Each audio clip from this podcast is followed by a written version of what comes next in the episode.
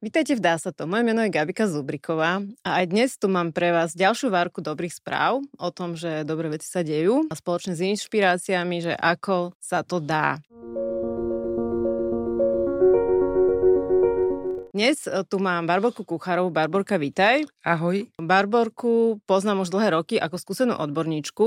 Ona sa totiž to už 30 rokov venuje pomáhaniu ľuďom a komu všetkému sa Barborka venuje? Tak ja v prostredníctvom občianského združenia Prima sa zaoberáme troma cieľovými skupinami, aktívnymi užívateľmi drog, ľuďmi pracujúcimi v poličnom sex biznise a ľuďmi bez domova. No, ty si spomenula občianske združenie Príma, to som tiež chcela teda spomenúť aj ja, že ty si jeho riaditeľkou dlhoročnou, tak skús nám tak prosím ťa na úvod povedať. O tom OZ Príma budeme ešte hovoriť, ale ešte predtým nám prosím ťa povedz o sebe, že ako si sa stala psychologičkou, prečo? No, bolo tá taká vtipná voľba osudu. Ja som nemala plán od mala byť psychologičkou, ale keď v maturitnom ročníku sa dávali prihlášky, tak vylúčovacou metódou, lebo moji rodičia učili na vysokých školách, som si vyškrtala všelijaké sociológia a podobné veci a vyšlo mi psychológia. Ja som veľa čítala a skôr som chcela ísť na, nejaké, na nejakú teóriu literatúry, tak som si povedala, že tak idem na psychológiu a najlepšie v živote som si zvolila. Mm-hmm. Nikdy, nikdy by som to nevzala späť. Mm-hmm. Ja ťa poznám aj v rámci toho, že ty si veľmi otvorený človek, tak hovoríš tak priamo a toto je presne to miesto, takže vôbec si nemusíš vyrať žiadnu servitku, že kľudne povedz. Čo, Nevzala čo, som si. Všetko, čo, čo máš na jazyku. No a poznám teraz o tom OZ príjma, že čo teda robíte. Mali sme teraz výročie, pred pár dňami sme mali 25 rokov, čiže 25 rokov robíme priamo v teréne, tam, kde ľudia užívajú drogy, poskytujú sexuálne služby alebo žijú na ulici a robíme taký zvláštny prístup, volá sa to odborne harm reduction, ale vlastne po to znamená znižovanie negatívnych dopadov užívania drog. To znamená, my tých ľudí sa nesnažíme meniť, ale snažíme sa zmierňovať to, čo im užívanie drog spôsobuje. To znamená, snažíme sa a máme krásny program testovania na infekčné ochorenia. Dokonca sa nám od 1.6. E, podarila obrovská novinka a to, že aj užívateľia drog môžu byť liečení na žltačku, kedy si to bolo len pre ľudí, ktorí si platia poistenie a sú abstinujúci, čo je veľká, obrovská zmena. Poskytujeme im nejaké psychologické poradenstvo, právne poradenstvo a hlavne my im totiž vymieniame ten materiál, ktorý používajú, infekčný zbierame a čistý vlastne, alebo steril, sterilný im vydávame. A to, to sú vlastne pomocky na aplikáciu látky, alebo teda naozaj kondómy, ktoré sa týkajú toho sex biznisu. No, ale stále mi tam ešte chýba tá, v tej mozaike to, že teda prečo to robíš? Prečo sa venuješ práve takýmto ľuďom? No, lebo pevne verím, že to má zmysel. E, je to presne ten princíp harm reduction, že keď je človek úplne, úplne na dne a nikoho pri sebe nemá, tak nemá motív zmeny. Uh-huh. Ale keď ťa niekto sprevádza, dáva ti ľudskú dôstojnosť, alebo dneska radi používame výraz destigmatizuje ťa, to znamená snaží sa zmierovať, zmierňovať stigmy, ktoré ti robí spoločnosť, tak ty ako človek zrazu máš väčšiu nádej na akýkoľvek posun na no, lepší život. Hej, ale to je veľmi ťažká cieľová skupina. Prečo práve tá, takáto ťažká? Mňa ľudia, ktorí, ktorí sú našou cieľovou skupinou, bavia sú, vedia, by sú mladí, sú kritickí, ne, nezjedia ti všetko aj s navijakom a je to pre mňa veľká mm-hmm. výzva a samozrejme je to aj tá, taký ten trúc, že vlastne týmto ľuďom sa príliš veľa ľudí nechce venovať, je to marketingovo slabé, sú klasické stereotypy, hovoria, sú to ľudia, ktorí si za to môžu sami, Konec koncov za všetko v živote si môžeme sami, takže to asi ani tým druhým nemôžeme príliš vyčítať. A pre mňa to je, že ak sa to dá robiť s ľuďmi, ktorí majú takúto životnú mizériu, tak sa dá robiť posun s každým, ktorého stretneme. Uh-huh. A vieš nám dať nejaký konkrétny príklad? No máme, máme v tisícoch klientov a teraz si ma trochu zaskočila, asi ma, asi ma najviac tešia Máme teraz taký, taký projekt, ktorý im pomáha sa dostať späť dokonca až do sveta práce a máme tam krásne posuny. Máme klientku, ktorá si absolvovala počítačový kurz, čo je pre mňa úplne mimozemšťanské. Že prekračila k tomu, že na začiatku nemala ani občianský preukaz, ani nevedela ako keby zabezpečiť pre rodinu stravu s tým, že dneska má absolvovaný kurz počítačovej nejakej gramotnosti aj na seba právom hrdá. Čiže pre mňa je aj taký ten stereotyp dramatický z filmov, že to sú úplne nejaké, poviem to cynicky, životné trosky, toto je tiež trošku prifarbené. Mm-hmm sú to ľudia, ktorí sú na tom okraji spoločnosti, ale určite ich nevieme unifikovať, že oni sú jeden jak druhý, majú tisíce životných príbehov. A dokonca, že teda je ich tu aj tak veľa, hej, keď hovorí, že tisíce, Áno. lebo osobne, že ja ich nevidím, hej, že my ich... Tak oni sa no? aj snažia byť no, neviditeľní. No, mm-hmm. Prvá vec je, že sedíme v Bratislave a Bratislava je európske hlavné mesto a každé európske hlavné mesto, ale aj celosvetovo, mm-hmm. to vlastne tá najväčšia osídlenosť spôsobuje anonymitu. A ľudia, ktorí majú problémy, ich tá anonymita chráni tu môžu o mnoho viac, než keby v svojej malej dedinke. A vy sa ako potom k ním dostanete? Či oni a, si vás nájdú? Tak 30 rokov príbehov je, že mm-hmm. samozrejme my sme začínali tak, že sme museli jeden z našich prvých streetworkerov bol Mefo. Mefo bol aktívny užívateľ drog. Dnes už nežije, zomrel snáď pred 25 rokmi, ale on nás prepojil s tou subkultúrou užívateľov drog, ktorí užívali drogy v tom čase mm-hmm. a už ústnym podaním sa šíri. Čiže my máme kontaktné centrum v Petržalke, oni vedia, kde nás navštíviť, poznajú, ako sa hýbe naše ologované autíčko, vedia, v akom čase my poskytujeme tie výmeny. Mm-hmm. Čiže najskôr sme lovili úplne pred tými 30 rokmi a teraz už je to krásne dané, že oni už nás čakajú, oni si to vzájomne referujú, však celej spoločnosti, že veľmi výrazné ústne podanie. Mm-hmm. Keď ti niekto zreferuje, chod tam, to sa oplatí. A čo hovoríš na ten argument, keď by vám to niekto vyčítal, že vy ich vlastne podporujete v tom? A tomu rozumiem, vôbec sa na to nehnevám, len je to neznalosť, lebo ľudia, ktorí pozývajú užívateľov drog, vedia, že téma nie je zdravotnícky materiál, ale chemická látka, teda droga. My nerozdávame drogy, Mm-hmm. My ich len učíme, aby sa k sebe a vo, voči svojmu okoliu správajú, správali zodpovednejšie. A pre mňa je to ten príbeh, že skôr ich musíme presviečať, aby tú striekačku nehodili kdekoľvek, aby sa im oplatilo si ju uložiť a u nás vymeniť.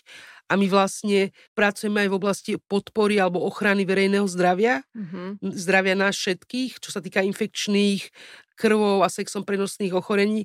A v záujme nás všetkých je, aby sa oni správali zodpovednejšie, čo sa týka infekčných ochorení. Takže ich naozaj mhm. edukujeme to, ako si čistiť rany, lebo však potom majú zápaly, potom to je záťaž pre zdravotnícky personál v nemocniciach, lebo taký neošetrený abces vie urobiť veľkú mizériu, môže ísť až k amputácii, máme takú klientku, moc ju ľúbime a už nemá jednu nožičku. A pre mňa je, že je to aj ochrana napríklad aj toho, aby oni boli včasne ošetrení, aby sa tie ochorenia nezhoršovali.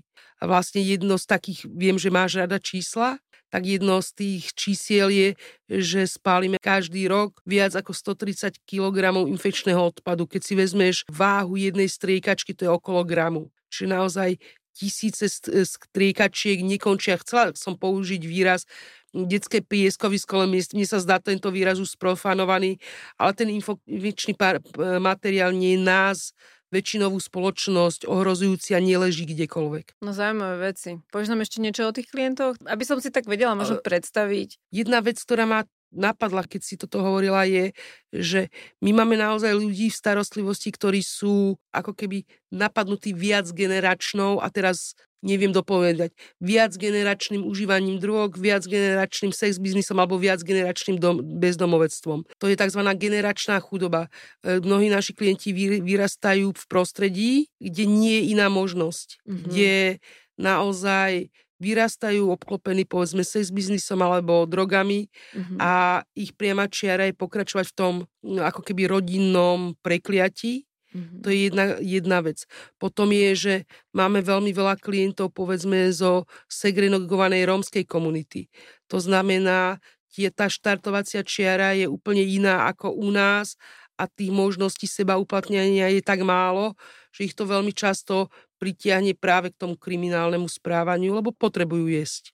Je to naša spoločnosť, lebo vlastne my si, keď veľmi vtipkujeme, a pozeráme o tom, že nám napríklad nejaké ministerstvo dáva strašne málo peniažkov, tak nás vždy napadá taká retorika, že či sa nám to páči, alebo či sa nám to nepáči, tak v tejto spoločnosti máme občanov prvej kategórie, tých, ktorí vytvárajú nejaký, nejaký, nejaký zisk, nejaký potenciál a bohužiaľ máme tu ľudí aj druhej kategórie. A to nie sú len naši klienti, to sú rodičia starajúci sa o telesne postihnuté deti, lebo len o svoje deti v úvodzovkách veľmi cynicky povedané sa starajú.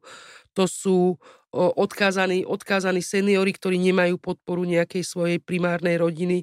Čiže to je veľká téma naozaj takej tej humanity, solidárnosti aby sme nevytvárali vlastne občanov druhej kategórie. No dobre, a ideme sa teda troška pozrieť od toho, že čo teda robíte k tomu, že ako to robíte. Ty si mi tak uh, ukazovala nejaké vaše štatistiky, teda tie čísla tých vašich uh, ako to povedať, služie poskytnutých, to sú 10 tisíce a teda za tie roky aj 100 tisíce.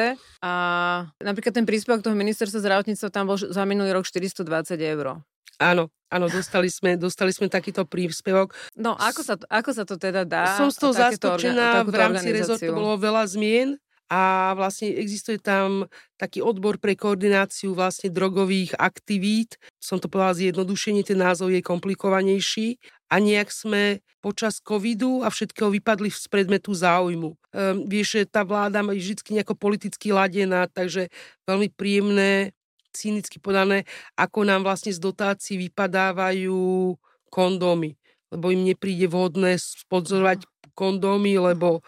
Týmto novým teraz. Áno, uh-huh. áno, však vlastne to sú štatistiky vlastne týchto vlád a mne to príde, že naozaj demagogia. Pretože úroveň poznatkov v roku 2023 v, Európe mm-hmm. by sme už mali byť trošku v tom povedomí verejného zdravia viac orientovaní, najmä ak re, reprezentujeme odbor zdravotníctva. OK.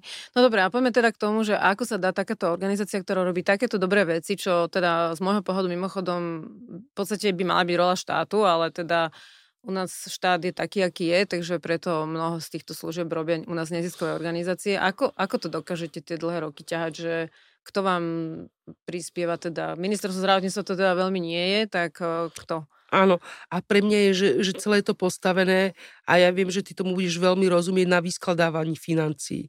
Že my sa nikdy nemôžeme spolahnuť na jedného donora, na jedného sponzora, ale vždy si musíme vyskladať e, ten rozpočet tak, aby sme z toho vedeli kupovať zdravotnícky materiál, uživiť pracovníkov a pre mňa sú to obdobia. Ja keby som ti ukázala štatistiky za posledných 10 rokov, bývalo inak. Teraz máme veľkú podporu z magistrátu Bratislavy, kde dostávame peniaze, ktoré nám ďaleko presiahli to, čo nám dávalo v minulosti zdravotníctvo. Proste tá situácia sa mení. A my vždy rozmýšľame, že kde je relevantný partner, podporujeme nám okrem magistrátu aj samozprávny kraj. To sú takí čestní a stabilní sponzori. No ale teda prepáč, že ti do toho skočím, ale aby sme to tak uviedli na pravú mieru aj pre našich divákov poslucháčov, že to sú také sumy, že 10 tisíc, 30 tisíc a také, mm. že nebavíme sa o 100 tisícoch. Nie, hej. nebavíme sa o 100 tisícoch a, a to sú, prepáč, že dedikované peniaze na niečo, čo vy musíte ich presne na toto použiť, napríklad mzdu asi teda nejakého pracovníka, ktorý to robí, mm-hmm, alebo mhm, takto, mm-hmm. hej, že to nie je že si môžete za to áno. ísť na, na Seychelles. Alebo... Trošku som o tom rozmýšľala, ale nie, sú to účovo viazané finančné prostriedky a, a nie sú v 100 tisícoch. Snažíme sa to robiť čo najlepšie, čo najlepšie vyskladať. Občas nás podporia aj ľudia alebo nejaké spoločnosti, čiže snažíme sa čo najviac vyskladať. Väčšina peňazí, ktoré my dostaneme, je priamo pre našich klientov, lebo akože my tom, nemáme len materi- rozhovor, my máme distribáciu zdravotníckého materiálu. Uh-huh. A my to v tisícoch vydávame. Keby si si pozrel e, štatistiky, tak to sú obrovské počty vydaných zdrav- injekčných striekačiek, no, nejaké dezinfekcie. Prepáč, a, a na toto vám ne, nevie ten distribútor distribútor to dať nejak lacnejšie, či to už máte dohodnuté? Distribútor je obchodník. Obchodník, fú, jasne, to je drsné. Jasné. OK, že takto ešte obchodovať aj s... Áno, so zdravotníckými po, pomôckami mm-hmm. je to tak, mm-hmm. lebo samozrejme, že ten distribútor z toho tiež živí nejakých ľudí, ktorí okay. tú maržu majú. Ale máme, máme veľmi dobrú spoluprácu s lekárňami, ktoré sú, sú milé, že sú rýchle a tak, ale nehovoríme o nejakých zľavách. To, to je proste, že my musíme ten materiál kúpiť v reálnych tržných sumách. No, v každom prípade je to obdivuhodné. Vaši ľudia teda asi to robia tiež tak hlavne z nejakého dobrého pocitu, ako, ako z toho teda, že by to mali ako, že chcú na tom zbohatnúť. Alebo máte teda nebude aj dobrovoľníkov? Nie, nie. Celá, a ja som teda ten človek, ktorý vraví, že dobrovoľníci patria k charite, k zbierkám, sú veľmi dôležití, ale profesionálna sociálna mm-hmm. práca musí byť vykonávaná sociálnymi pracovníkmi, Jasne. psychológmi a dokonca ja viem, že mojich kolegov tá práca baví, ale my sa naozaj snažíme im tú prácu aj zaplatiť a to je motivácia. My nepotrebujeme, aby niekto sa stal dobrým profesionálom za 2-3 roky mm-hmm. a mhm. potom si hľadal prácu inde. Chceme si udržať ten stav, aby čo najdlhšie ten tým, aby čo najdlhšie vydržal, lebo je to aj vzťah ku klientom. Klienti tiež nepotrebujú, aby sa každú chvíľu menil nový pracovník a sa mm-hmm. s mhm. niekým zoznamovali. Mm-hmm. A je to dobre pre perspektívu organizácie. Ja vidím za tých 25 rokov fungovania príjmy, koľko ľudí vyrástlo po príjme áno, odišli, ale, ale niekde v príjme sa stávali dobrými profesionálmi, empatickými, rozumejúcimi problematike klienta s problémom, schopnými nejakého sprevádzania, nejakej racionálnej terapie mm-hmm. a pre nás je dobré, aby títo kvalitní ľudia u nás aj, aj chvíľu vydržali. No, skúsme ešte vysvetliť trocha našim divakom, posluchačom, že čo to znamená dobrý sociálny pracovník? Ľudia majú takú predstavu, že to je nejaký človek s dobrým srdiečkom a ale že teda tam asi tá profesionalita je veľmi dôležitá, že v čom to spočíva? Hej, sa pobavila, lebo ja už mám trochu alergiu na to, že som nechtárka a mám dobré srdce, mm-hmm. lebo predsa len ako keby trošku sme zdevalovali štúdium sociálnej práce no. a veľmi veľa ľudí prešlo, ale my vyhľadáme ľudí, ktorí je hrozne fajn mať empatiu. Empatia je pre mňa aj ako keby racionálna zručnosť, nielen dobré srdiečko, ale človeka, ktorý vie byť profesionál. To znamená nezaťažovať klienta, sprevádzať klienta, to znamená nepredbehnúť ho, ale kráčať vedľa neho krok za krokom. Pre mňa sú to ľudia, ktorí musia mať vedomosti, osobnostné predpoklady a motiváciu. Mm-hmm. Že bez toho to vlastne asi nejde. Mm-hmm. A, a vždy je to snúbenie zručnosti, vedomosti a osobnostných predpokladov. A, a my si doprimi mhm. naozaj, mm-hmm. už si chvala Bohu, môžeme dovoliť vyberať. Nevyberáme si takýmto rozhovorom, ale tých ľudí pošleme do terénu v rámci tzv. náčuvov Uh-huh. A tam je najväčšia odpoveď. Jednak je fér, aby to zasadlo tomu pracovníkovi. Niekedy niekoho to prostredie vyruší, vyplaší, je príliš desivé pre ňo uh-huh. a niekoho práve, že to chytí a, a, a vie dobre komunikovať s ľuďmi, ktorí žijú na okraji spoločnosti. Uh-huh. Asi ten sociálny pracovník si musí mať dobrú schopnosť aj držať hranice, nie? To je non-stop e, práca v každej pomáhajúcej profesii a preto ja tak veľmi verím takej, takej činnosti, ktorá sa volá supervízia supervízia. Jedna z mojich profesí, ktorej verím, je aj, že som supervízorka. Mm-hmm. Sprevádzam rad tímov a riešim s nimi prípady a vo výsledku vždy sa zistí, že niečo s hranicami treba upraviť. Mm-hmm. Že ten klient ma príliš emočne oslovil, alebo mňa ma manipuluje, alebo ja si neviem ako keby dať stopku mm-hmm. vtipne povedané, vypnúť telefón a neprijať telefonát v akejkoľvek chvíli od klienta. A to je dôležité vedieť, hej? No to je alfa omega, pretože celá, celý ten princíp, napríklad princíp supervízie že nemáme ten životný luxus, aby sme robili jedna na jedného. To znamená, jeden poradca, nazvem to, lebo to môže byť aj psychológ, jeden poradca a jeden klient. A každý jeden by mal len jedného a aj by spolu umreli. To by sme nestihli produkovať.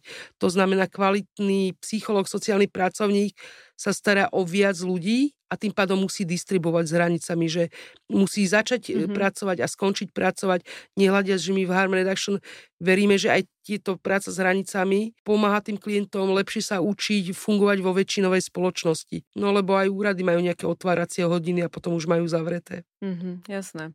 A asi, že viesť k nejakej samostatnosti.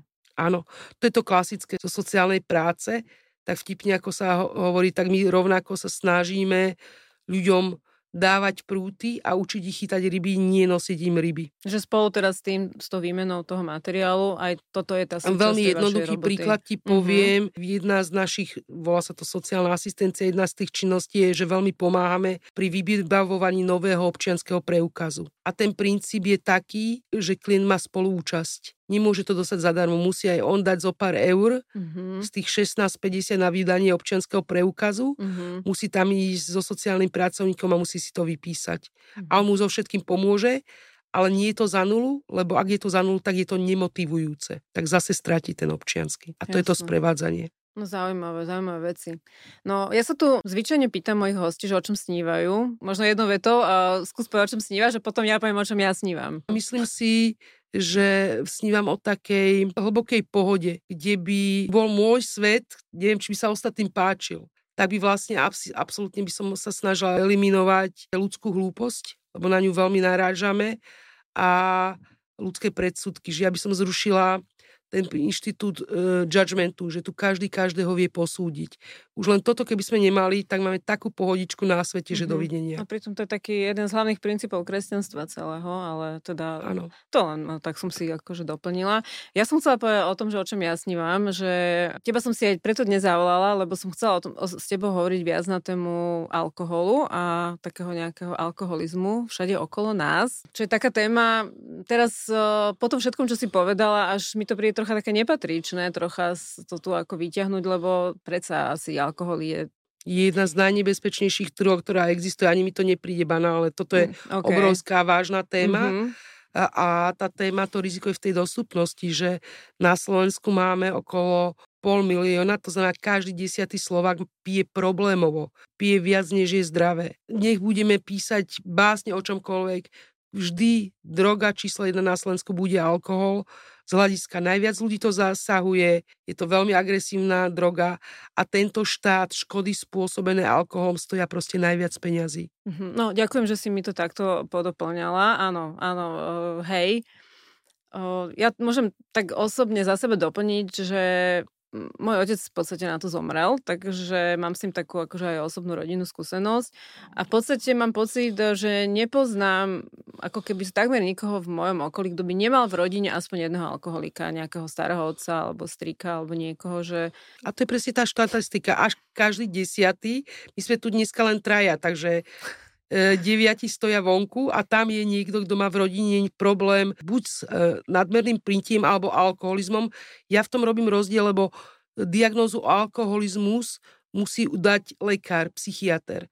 Niekto pije veľmi problémovo, ale ešte by nedostal tú diagnózu a to neznamená, že tie sociálne dopady, ten rozvrat rodiny tam nie je prítomný. Mm-hmm. Samozrejme, nechcem byť zraňujúca, ale vo veku, povedzme, tvojho oca, to už musel byť rozvinutý alkoholizmus, to zase ako, že nemôžeme tak diskutovať, že len sa mu tak trochu zdalo. No, hej, hej, hej. Uh, nechcela som o tom, to som to len tak, teraz ma to tak spontánne napadlo. Že čo by si poradila uh, nám, ľuďom, ktorí nejak tak vnímame, že možno niekto v našom okolí už s tým alkoholom to ne, nemá tak celkom v poriadku, a že, ale ako, ako to povedať, lebo Mm-hmm. Takú máme kultúru u nás, všade sa proste pije, mm-hmm. je to prelamovač ľadov, je to spájač ľudí, je to mm-hmm. najväčší zabávač na každej party. Existuje Kedy, taký no? program, že dva, dve veci ma tak vtipne napadli, keď si povedala, že existuje program preventívny, ktorý sa volá, že povedz to priamo. Mm-hmm.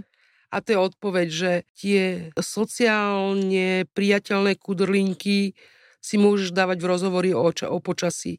Ale keď je pardon, ohrozený život tvojho blízkeho, tak už na to není čas. A súčasťou závislosti je, že ten človek stráca seba reflexiu. Veď to presne poznáš, že už tri štvrte spoločnosti vie, že niekto má problém s alkoholom, len ten, kto ten problém s alkoholom má, to o sebe nevie lebo má racionalizáciu, lebo si to ospravedlňuje, lebo existuje ten veselý, že ja pijem len vtedy, keď chcem a ja chcem stále. No, presne. Toto, toto je ten argument. A, nehrať, a čo sa dá na to povedať? Nehrať ten začarovaný kruh, mm-hmm. nehrať ten psychotický oblúk s tým blízkym a povedať, že sorry, ja vidím, že, že s tým máš problém. Aha, Lebo, no je takto na rovinu. Áno, Ale povedz to, to priamo. že to sa nahneva ten človek. Áno, lenže toto je vlastne takéto nezrelé, že my máme predstavu, že ak nás niekto lúbi, tak my musíme byť k nemu len chrupkaví a keď to poviem ako keby v príbehu matky, že veď láskavá mama niekedy je v danej, v danej chvíli aj nepríjemná, lebo sa snaží, snaží ako vyvarovať. Keď učím na vysokej škole, uh-huh. tak hovorím e,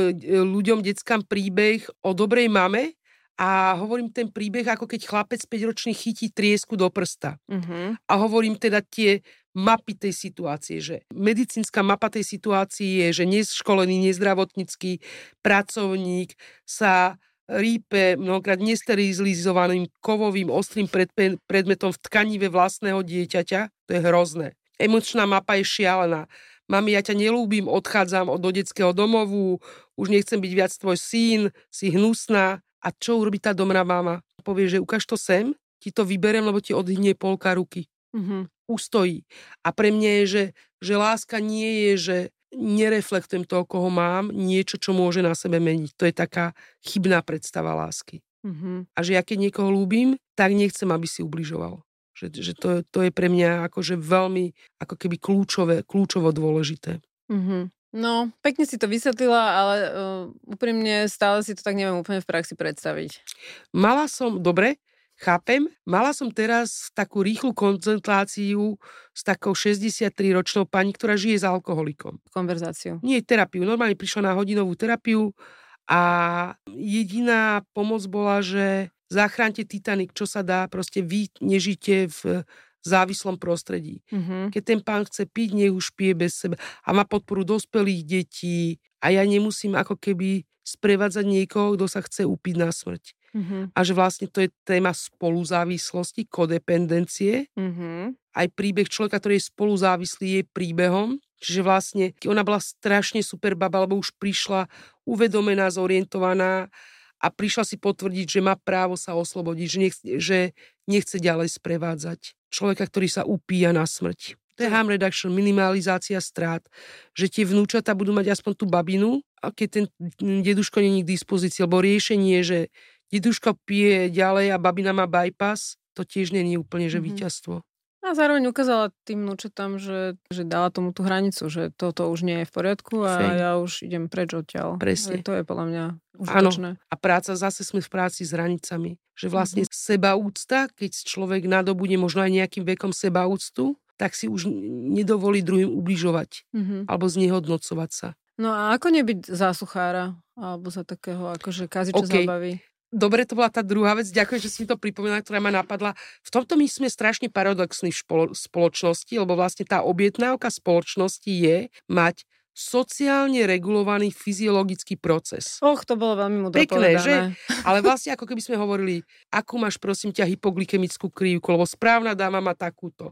Opitie a brieta je fyziologický proces a my od ľudí vyžadujeme, aby pili, nie aby nepili, aby pili a aby to vedeli tí sú priateľní spoločnosti, že vie vypiť, ale není alkoholik. A to je predsa mnohokrát mimo našej kontroly. My to vlastne vôbec nevieme ovplyvniť. Od určitého momentu ťa tá, tá závislosť ťahá a ty, všelijako slangovo sa to povie, nemáš dá záklapku. Mm-hmm. Čiže pre mňa je už len to vetné spojenie, že ten, kto nepije suchár, je vlastne spoločenský predsudok.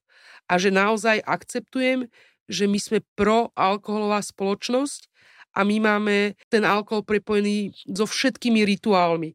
Nehovorím len krsty, svadby, sobáše, kary, ale aj základný, spomínala si, kresťanstvo, náboženský rituál obsahuje omšové víno. Mm-hmm. Ale to, že existuje omšové víno, nemá priamy súvis, koľko alkoholikov je na Slovensku. Hej. Mm-hmm.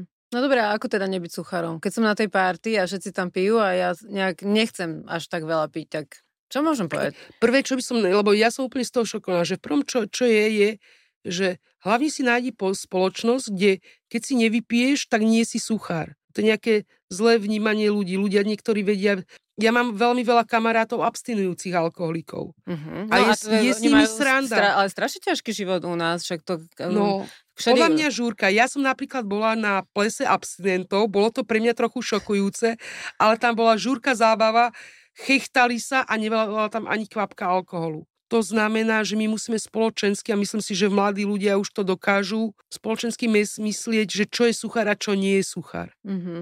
Lebo napríklad ja som žila v spoločnosti, keď som bola mladá, kde suchár bol ten, čo nefajčil. A to už dneska predsa vôbec tak nie je viac mm-hmm, ľudí. Že mení sa to. A to je ano, zaujímavé. No. A inak, milé som po, videla nejakú štatistiku, neviem, či mi to ty potvrdíš alebo vyvratí, že mladí dneska menej už pijú alkohol, ale možno, že viacej sú... Viac majú, úlia. Majú ale... iný, viac iných závislostí, možno, hej, áno. to vymenili. Uh, skôr ako keby, áno, to portfólium sa rozširuje, a nepoznám presne tú štatistiku, ktorú cituješ, ale myslím si, že to je štatisticky významné, že veľmi veľa ľudí siaha proste k alkoholu bude dostupný Mm-hmm. A viem štatisticky, že veľmi sa rozširuje využívanie kanabisu, ktorý mladí ľudia používajú ako alternatívu k piťu, lebo z, nej, z, toho, z toho hulenia nemajú kocovinu ráno, ako keby vidia tie benefity užívania marihuany. To je veľká cesta, na, po ktorej sa bude musieť Slovensko vydať k nejakej rozumnejšej regulácii kontaktu s kanabisom. Chcem povedať dekriminalizácii, nie legalizácii to je veľmi dôležité a vie, že o tom sú už teraz veľké diskusie a čím ďalej viac e, štátov buď reguluje lepšie kontakt e, s marihuanou aspoň pre zdravotné účtely, ale rozhodne, to je veľká téma spoločnosti, tak nepostihuje, nie sú také závažné postihy za drogové trestné také činy, keď sú... Spo- no, tresty ako u nás. Áno, že u nás je to... Crazy. Už je najvyšší čas to začať postupne meniť. Už mm-hmm. to je nefunkčné. Lebo represia alebo trest musí byť funkčný. Vieš, keby učiteľ za každé odpisovanie uťal končatinu, tak o chvíľku má bez ruku triedu. A výsledkom penalizácie není, že tam má proste jednodorúkých 15 študentov. Čiže ten trest má byť primeraný, mal byť tak primeraný, aby bol ako keby poučný. Mm-hmm, jasné. Ešte Poradíš mi niečo, čo si tak môžeme my sami sebe, a dobre, tak nejdeme už meniť druhých ľudí, ale že na čo si máme dať my sami pozor? Pri tom píti, pri tom alkoholizme, že kedy už si mám, dajme tomu, ja dať pozor alebo niečo Krásne, robiť so sebou? Krásna otázka, ďakujem ti veľmi pekne na, za ňu. Ja sa normálne strážim. Bol predsa COVID a ja som začala abstinovať, úplnú abstinenciu, nedala som si ani pohár vína, lebo som psychologička, vedela som, že toto je taká šmiklavka, že sa to môže zvrhnúť a zrazu môžem piť každý druhý deň liter a ja nechcem piť toľko alkoholu. A sú na to krásne programy, napríklad Češi, už to prišlo na Slovensko, my to ako prima tiež zdieľame, volá sa to, je to také alivistické, volá sa to Suchý únor. Mm-hmm, to poznám, to som To je najkračší mesiac, sam... tak aspoň len 28 Ja som dní. sa párka zapojila teda. A toto je výborné si napríklad dávať ten suchý únor alebo akýkoľvek iný mesiac, skúsiť aký craving, akú namotávku na ten alkohol mám a ako keby rozmýšľať, koľko pijem a hrozne vnívať, prečo pijem. A to je také, že poviem príklad v Čechách, o mnoho viac e, pracuje na nepreventívnych programoch nepitia, ale na programoch zameraných na stredoškolskú mládež na kultiváciu pitia. A to je vlastne to, čo nás učili staré mamy, taká tá múdrosť predkov a keď sa ňou rajadíš, toto tiež veľmi pomáha. Nie aj mne vraveli, nikdy nepí na smutok, nikdy nepí sama, nemixuj. Mm-hmm. Vždy sa dobre nájsť, k dobrému vínu patrí dobrý sír a to sú všetko tie dobré rady, ako piť kultivovanejšie. Lebo zase realistické spoločnosti je, že my nebudeme mať že 0% kontaktu s alkoholom nikdy. Mm-hmm. Ale môžeme robiť, robiť s mladými ľuďmi, aby pili kultivovanie. Dobre, dobre. Ďakujem, Barborka. Veľmi rada. Je ešte niečo, čo by si na záver našim divakom poslucháčom? No, rozmýšľam. Užite si leto. A užiť si leto neznamená upiť sa k smrti. OK, ďakujem veľmi pekne. Ďakujem pekne. Vám, milí diváci a poslucháči, veľmi pekne ďakujem za pozornosť a teším sa na vás v ďalších dieloch mojej relácie Dá sa to. Dovidenia, do počutia.